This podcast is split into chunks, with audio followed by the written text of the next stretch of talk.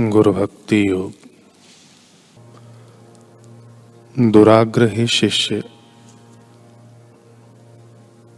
अपनी पुरानी आदतों को चिपका रहता है। वह भगवान की या साकार गुरु की शरण में नहीं जाता। यदि शिष्य सचमुच अपने आप को सुधारना चाहता है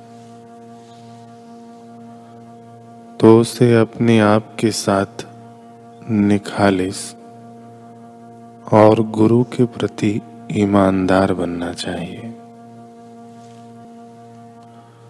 जो आज्ञाकारी नहीं है, जो अनुशासन भंग करता है, जो गुरु के प्रति ईमानदार नहीं है, जो अपने गुरु के समक्ष अपना हृदय खोल नहीं सकता।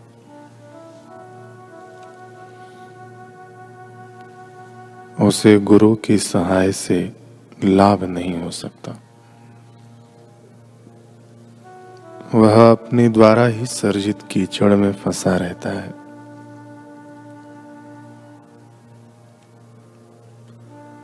वह अध्यात्म मार्ग में प्रगति नहीं कर सकता। कैसी दयाजनक स्थिति है। उसका भाग्य सचमुच अत्यंत शोचनीय है।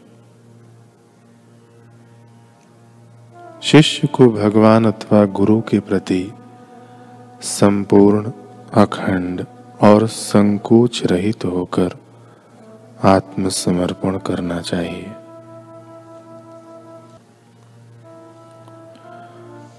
पंजाब के होशियारपुर ज़िले के गढ़ शंकर गाँव में भाई तिलका जी नामक एक सज्जन रहते थे।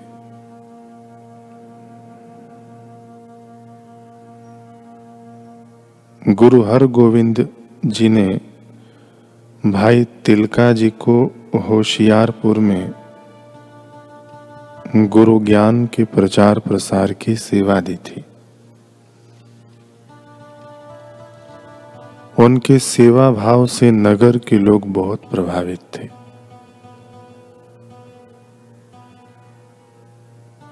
एक तपस्वी तिलका जी के निवास स्थल के पास में रहता था।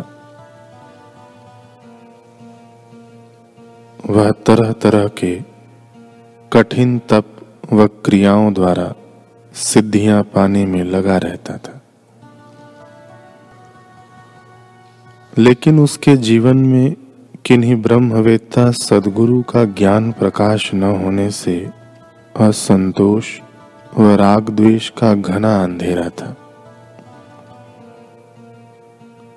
सत्संग, सेवा, सदगुरु की महिमा से अनजान होने से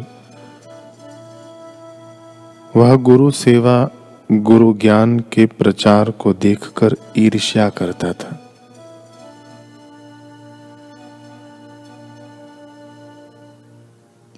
धीरे धीरे उसकी मान्यता लोगों में घटती जा रही थी। एक दिन उसने यह खबर फैलवा दी कि तपस्वी को शक्ति प्राप्त हुई है और वरदान मिला है कि जो उसका दर्शन करेगा, वह एक वर्ष तक स्वर्गलोक में रहेगा। यह समाचार सब जगह फैल गया।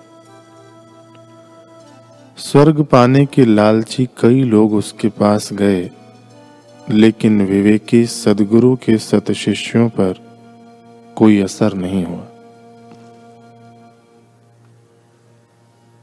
उस तपस्वी ने भाई तिलका जी को संदेश भेजा कि वे आकर उसका दर्शन कर लें, ताकि उन्हें स्वर्ग की प्राप्ति हो।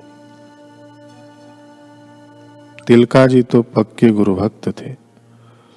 उन्होंने उसकी एक न सुनी और अपने गुरु द्वारा बताई गई सेवा साधना में लगे रहे। आखिर हार कर वह तपस्वी कुछ लोगों के साथ तिलका जी को स्वयं दर्शन देने आया।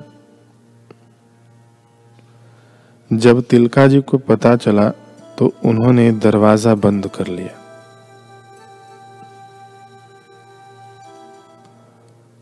तपस्वी दरवाज़ा खटखटाकर कहने लगा, मैं आपके लिए स्वयं चल के आया हूँ।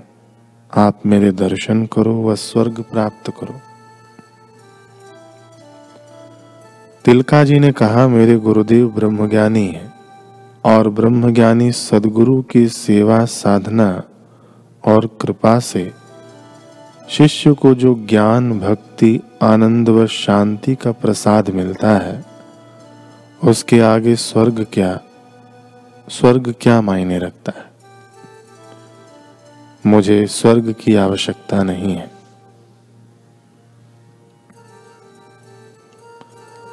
सच्चे गुरु भक्त भाई तिलका जी के उत्तर ने तपस्वी के अंतर मन को झकझोर दिया।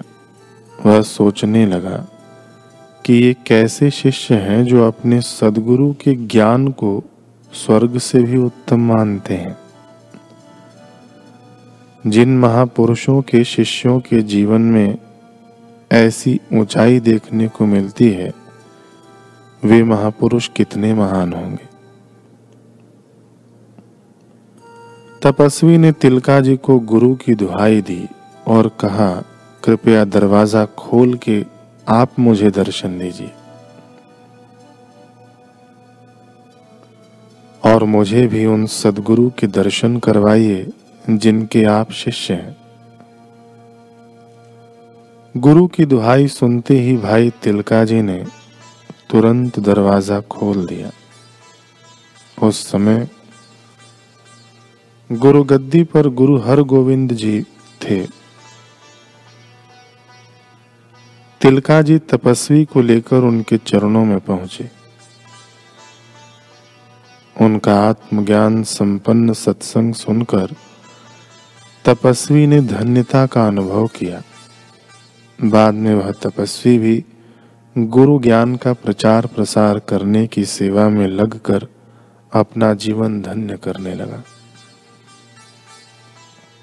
धन्य है ऐसे गुरु भक्त जिनके लिए ब्रह्मवेत्ता गुरु से बढ़कर दुनिया में स्वर्ग वैकुंठ कुछ भी नहीं होता।